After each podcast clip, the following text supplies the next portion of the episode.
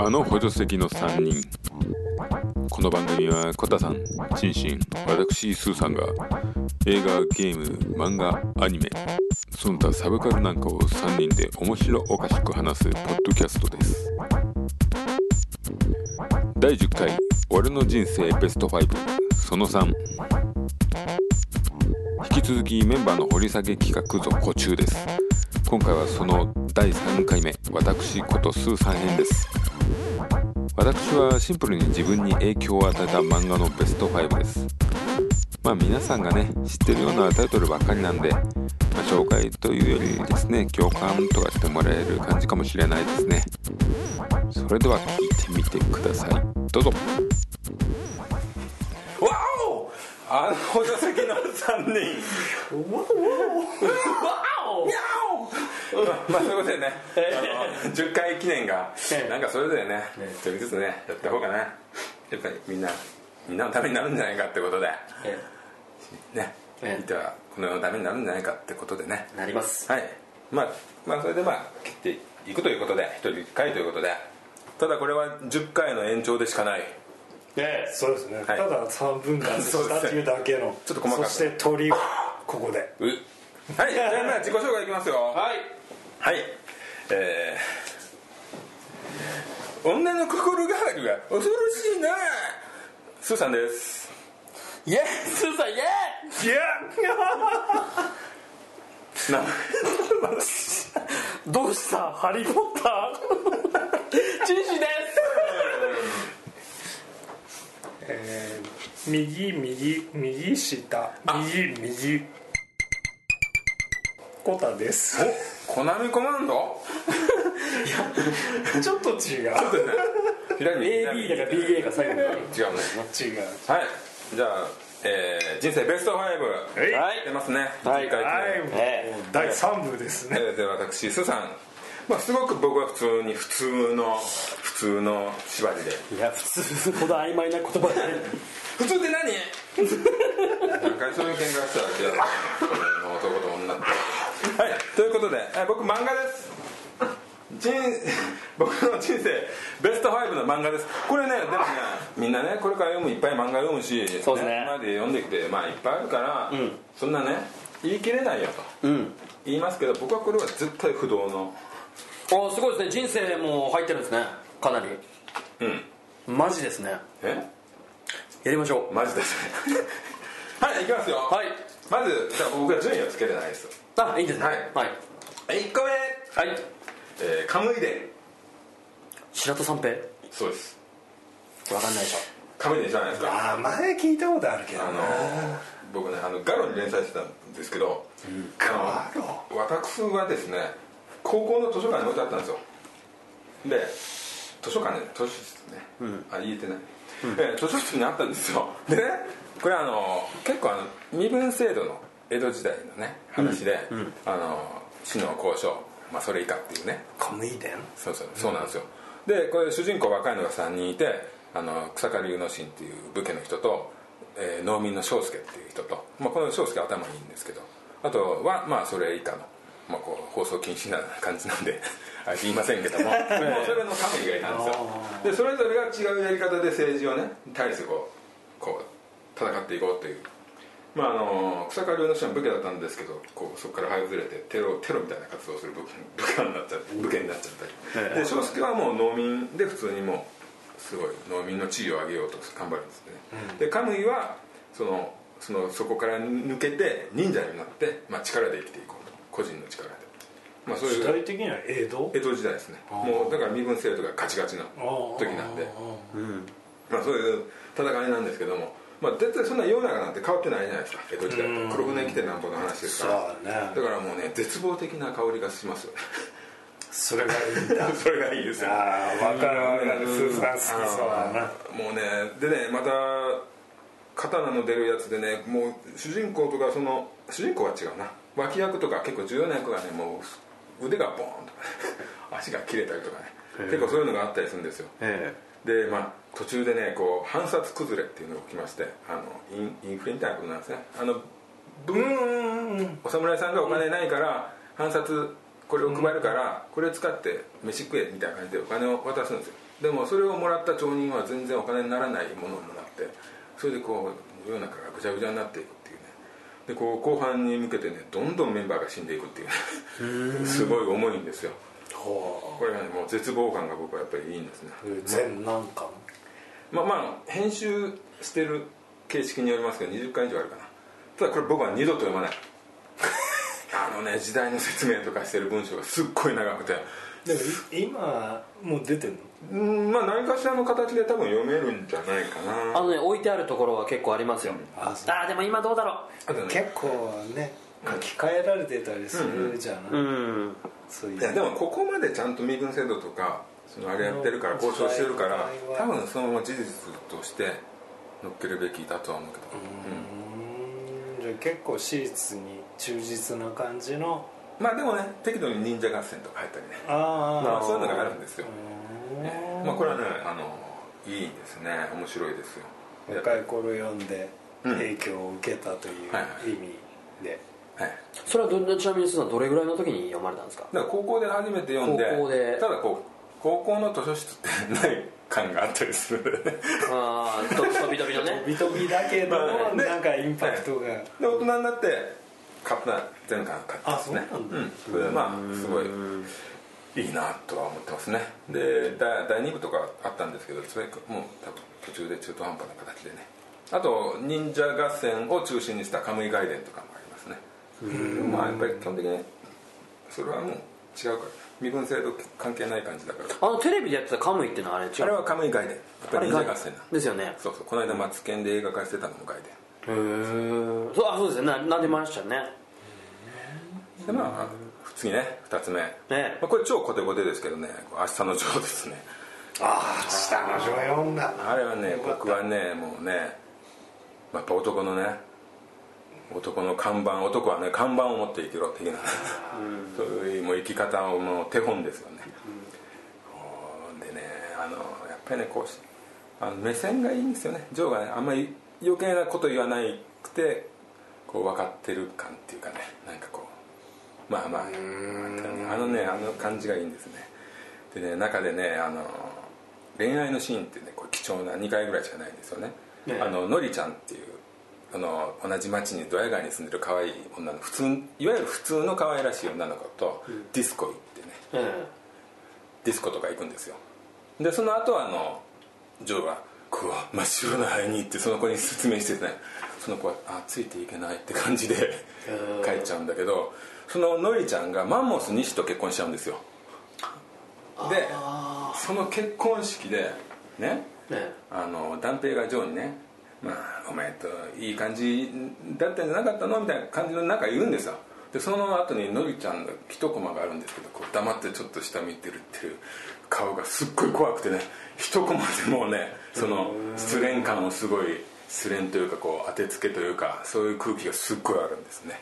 うー。んあそれ知らないですね。もう一個の恋愛のシーンはまあ千秋陽子が。横さん。ね。横お嬢様矢吹君あなたのことが好きなのって言うでしょ？最後試合前に行かないで。え日本人の人ですか？ええ。まあ言うんですよ、うん、まあね。その好きなのっつって、まあ、止めるわけですね。今までこうジョーが強くなるために海外の選手を呼んできたりとかね、そういうことがあって、でまあそういうのがあってジョーはびっくりするんだけどもう次の瞬間「ありがとうよ」っつって。それでもうそれだけで。あかっこいいですね。かっこいいなもうかっこいい。うん、でねジョーはね僕はね漫画はいいんですけどアニメのね2がねすごくいいですよ。明日の上アニ手メアニメの方が実はこう30分のやつ？そうそれがまあまあうん何回ぐらいあったのかな。まあでもねこれがねセリフが本当かっこよくてあと足してるエピソードがね結構かっこいいんですよ。うーん。あのウルフ金串っていうねあのトリプルクロスカウンターで顎の骨砕かれたやつがまあ、2の冒頭であのヤクザの取り巻きヤクザのボディーガードみたいな役で出てきて、まあ、ゴロ巻きゴンドっていうチンピラには、まあ、顎をもう一回割られるんですけどそいつがもうそれ以降は最終最後の試合でちょっと見てるっていうでしか原作は出ないんだけどそのアニメは追加したエピソードでそのウルフ金串がねジョーに金を借りに来るんですよでジョーもやっぱりこう一回そいつをねボクサー引退させた引導を渡してるからちょっとやっぱりあのまあって言って金を渡すんですよ。で渡してんだけどその後ウルフかなしか姿を消すんですよ。でもジョーはもうそこで何か怒ったりするんじゃなくなってなんか、うんうん、まあまあそんなこともあるわみたいな感じで。もう喋んないよ。ここはセリフないからまたかっこいいんだけど、でそのウルフが最終戦のちょっと前あのジョーに金を返しに行くんだよね。それがねまたいいんだね。そういう足してんのがねすごい味があっていいんですよ。大人のアニメな感じがしてます僕。まあ、そんな感じがあったのジョー、ね。はい。ね。で次はですね「私は慎吾ああ梅津」梅津さんですね。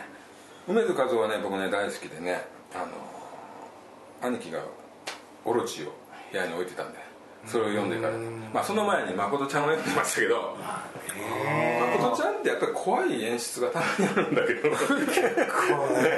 あの笑えないドドヒコっていうキャラがね出てくるんだけどすっごい怖くてね。まあこれみんなちょっとネットで調べればいいと思うんですがむっちゃ怖いからね。ドドヒコっていう女性キャラなんだよ。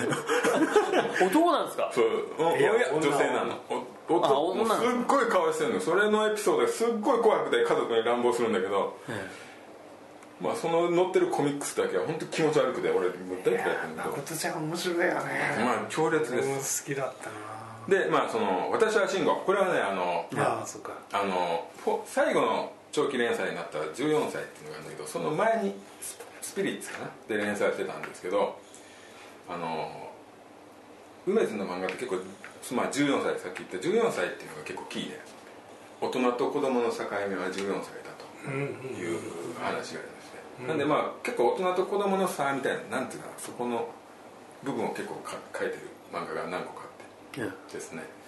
でまあこの漫画はあのマリンと悟っていうね子がねこうすごい幼い子供なんだけど好きになっちゃうんですねお互いお互いに。で町工場の町工場夜に侵入してそこの工場にロボットが工業用ロボットが来るんですけどでそこをみんなで子供って触ってて遊んでたりするんですよ。でマリンとサドルは好きになったんだけど、えーマリンちゃんがこう引っ越ししちゃうということで。でなんかでも2人はこう駆け落ちみたいなことするんですね。でその機械に機械かコンピューターがなんか答えてくれるからあの子供が欲しいって子供のくせに。そしたらその機械が、えー333のてっぺんから飛び移れっていう指示を出すんですよ。で子供は何かなって分かんないけど「あ東京タワーだ」っつって東京タワー子供2人が登り始めてずっと登っていくんですよ。でまあもう大人がこれ何とかしなきゃっつって。でそうなった時に東京タワーのてっぺんでいてそこにヘリが来てヘリにこう2人で飛び移るっていうね。でその瞬間にこの工業ロボットがこう命を宿るんですよ。でこれがまあ2人の子供みたいな感じすげえ。なんですけどこれかっこいい。でそれがですねその後こうまあマリンちゃんが引っ越してでお互いがこう会いたいんですね。でこうそのいう間にいろんな出来事があって幻覚みたいなシーンとかいっぱいあるんだけど、まあ、子供だからこう世の中が違って見えてるみたいな多分表現だとね、相変わらずもう首がゴキンとかそういうシーンもあるの でもう梅田のやっぱりねところどころごっつい描写が黒いのがあるんですよ。うんこれがねでもねいいんですそのまあ最終的に2人ともすごい経験をして大人になっちゃうのかなっていう感じで終わるんですよ。で工業ロボットはその2人えー、ですね悟君が今でも愛してるっていうことを伝えたいんですよマリンちゃんにでそのロボットはそれを伝えるために自分をこう工業用の施設から切り離してずっと冒険していくんですよ。でその間でもうボコボコになって最後手手だけになってで「愛してる」を伝えに行って愛しか勝てない書けなかったその子でもう機械が死んじゃうんだけどそれを見た悟君がふっと見てふっとまあすぐ行っちゃうんだけどで愛だけが残ったっていうね すごいこれね。い。やーよくですきたごいね。ねよくできた話なんですこれねあの手書きでねドット絵みたいなの書いてたりして結構絵的にもすごいんですよ。これはちょっとね。まあねあ綺麗な綺麗とグロがね本当にいい話ですね。はい。えー続いて4つ目、まあ、これはもうよく言ってますけど寄生虫ですね。寄生虫ああ鈴さん言ってますねよくね。まあ最初はねこれね絵が下手なんでねあんまりね。下手な方でしょ？必ずね。惹かれない絵ではあるね。ないでしょなんだこれと思ってたんだけど、まあ、人んち行って見始めたらふわってなって、まあねあの、まあ、デビルマンとかがね似た感じである意味似た感じであるんですよ、敵敵とあのどっちが悪いんだみたいなひっくり返るみたいな話で人間の方がとかそれに近いものがあってやっぱりこのあの中間の存在デビルマンと一緒で、ね勝っちゃってる。こうこれこれをねやっぱり主人公がぼーっとしてるんだよ。この人の漫画は主人公は基本的にぼーっとしててどっか俯瞰して見てる感じがすごいあるんだよね。だからこう一つ大きな考えで物事を見るんだよね。ただこう地球人の敵だから全滅させようみたいなそんな正義で動くわけじゃ絶対ないから、そういう話がやっぱりねすごくいいんですよね、えーでとはいえですよやっぱりねあの何市役所区役所の話とかやっぱりすっごいエキサイティングな、ね、あの人間がある程度こいつらをいや殺していくっていうねシーンが僕すごい好きです、ああありましたね。あの集まって。見てないからわかんない。面白いんですよこのシーンだけでもねその辺りだけでもすごい面白い。あそう逆にね次最後の戦いがちょっと大人な感じであんまりねそうですね。ちょっとし、なんか、うん、あのねあ単にその宇宙からやってきたなんか謎の生命体をねあのみんなでやっつけようじゃなくてうん。いろいろな方向から考えるんですよね。そうそう主人公が。そううん。うん。まあね。まあ寄生獣もう結局あのあれもあんまり説明はしてないですよそういうのが空から降ってきたけどそれが何か分かんない、ね、結局明かしてないしそいつら自身も自分たちが何者かってこう人間の影響を受けて考え始めるとかね。そういうところはねやっぱねいいんですね。この人の作品はねやっぱりね僕は大好きですよ。まだにでね4つ挙げたんですけどね5つ目はねないんですよ。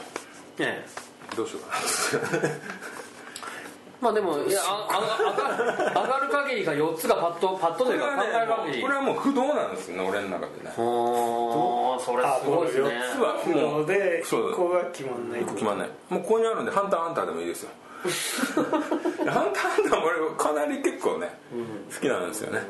あのすごいんです。もうみんなその出てる人間が出てる人間らしいことを考えて行動するんです。それがいろんなところでいろんな出会いがあってすっごい人数増えていくんですけど それがまあこういう時に効果的な出方っていうのをしたりしてねすごくねこう休んでもしょうがないこんなこんなに人人人材っていうかキャラを使ってストーリーを展開してるんだったらもうこれは休んでもしょうがない。疲れますよねそれはね。今いや作者の人がいろいろあの体をの不調を訴えて、はい。あの復活したんだけどまたまた休みに入っちゃったんですよ。この人ねあの山形県新庄市出身なんですよ。あそうですか？山形の人なんですか？そうこれ結構家の前何回も言ってるんだけど。これねすごい地元愛をあって多分今年ね連載休んでるから多分俺また新庄行くから祭りの時山形で会えんじゃないか。って。あれ奥さんが何でしたっけ？なんか新庄市の出身ですから。あの、ま、漫漫画何でしたっけ？あいやこの音勝さんの。奥さん全然興味ないあ本当ですか？いやなんか多分奥さん有名な人ですよね。ああこの人なのね。そうそうそう。俺の奥さんのこと言ってなかっいや違う違う。た俺の奥さん有名じゃないです。違う違ハンターハンターの作者の音はいはいはい。あれ勝さんセーラームーンの人。そう。だからどっちも巨万の富を得てるんですよ。ただこの人の実家は綺麗じゃない文房具屋。あそうなんですか？家を建て直してあげる気はないのかなとかちょっと思うけどね。それ残しといた方がいいよ直すのはすぐできるから。文房具屋だけど十勝紙店いいじゃんえーあそうなんですか？残しといた方がいいよ。いやねこの人のファンは多いですからね。本当ね。全然読んだことない。本当ですか？なんかちょっとやっぱりジャンプで連載するっていうことはなんか小学生中学生が対象かなと思ってなんかやっぱりもう少年誌だってハンターハンターそう。名前だけ聞いてるとなんかほらなんかこうどうしてもねお茶お茶だけって感じ。そうそうそうクエそう。チックな感じな感じするんですけどねこれね読んでみるとね話がね長い長いっていうかね飽きないんですよ。そうなの？うん。まあ、結構残酷ですよ。そう。えそう。あじゃあいいやなんなんそんな今更残酷を恐れる。いや違う違うじゃあいいや。グッド。グッドなものですね。あそうなんちょっとファンタジなんかー的な香りもするからね。その辺は、いやその辺はやっぱあれじゃないですか。この少年誌に載ってる載せれる理由っていうか、なんかお化け退治の話じゃないの？まうんそうでもねあのみんなみんなねスタンド持ってる。あそうそっち系の？まあそうですよね。特殊能力系です、ワンピースもそうです。あそうなんだ。特殊能力系、まあでもねこれは、うん、いいと思いますよ。やっぱり結構ね僕ね残酷描写あるのが多いんで好きなんで。いやでもあれでしょうねスーさんのやつやっぱ考えさせられるやつ多いですよね。あのーただあの SF なだけじゃなかったりとか、はい。ただボクシングで強くなってチャンピオンになるとかじゃなくて。だからその「明日のジョー」にしても「明日のジョー」のキャラクター的なものが他にあるかなって言った時になかなか浮かばないんですよね。いやいや浮かんで力士なんですよ。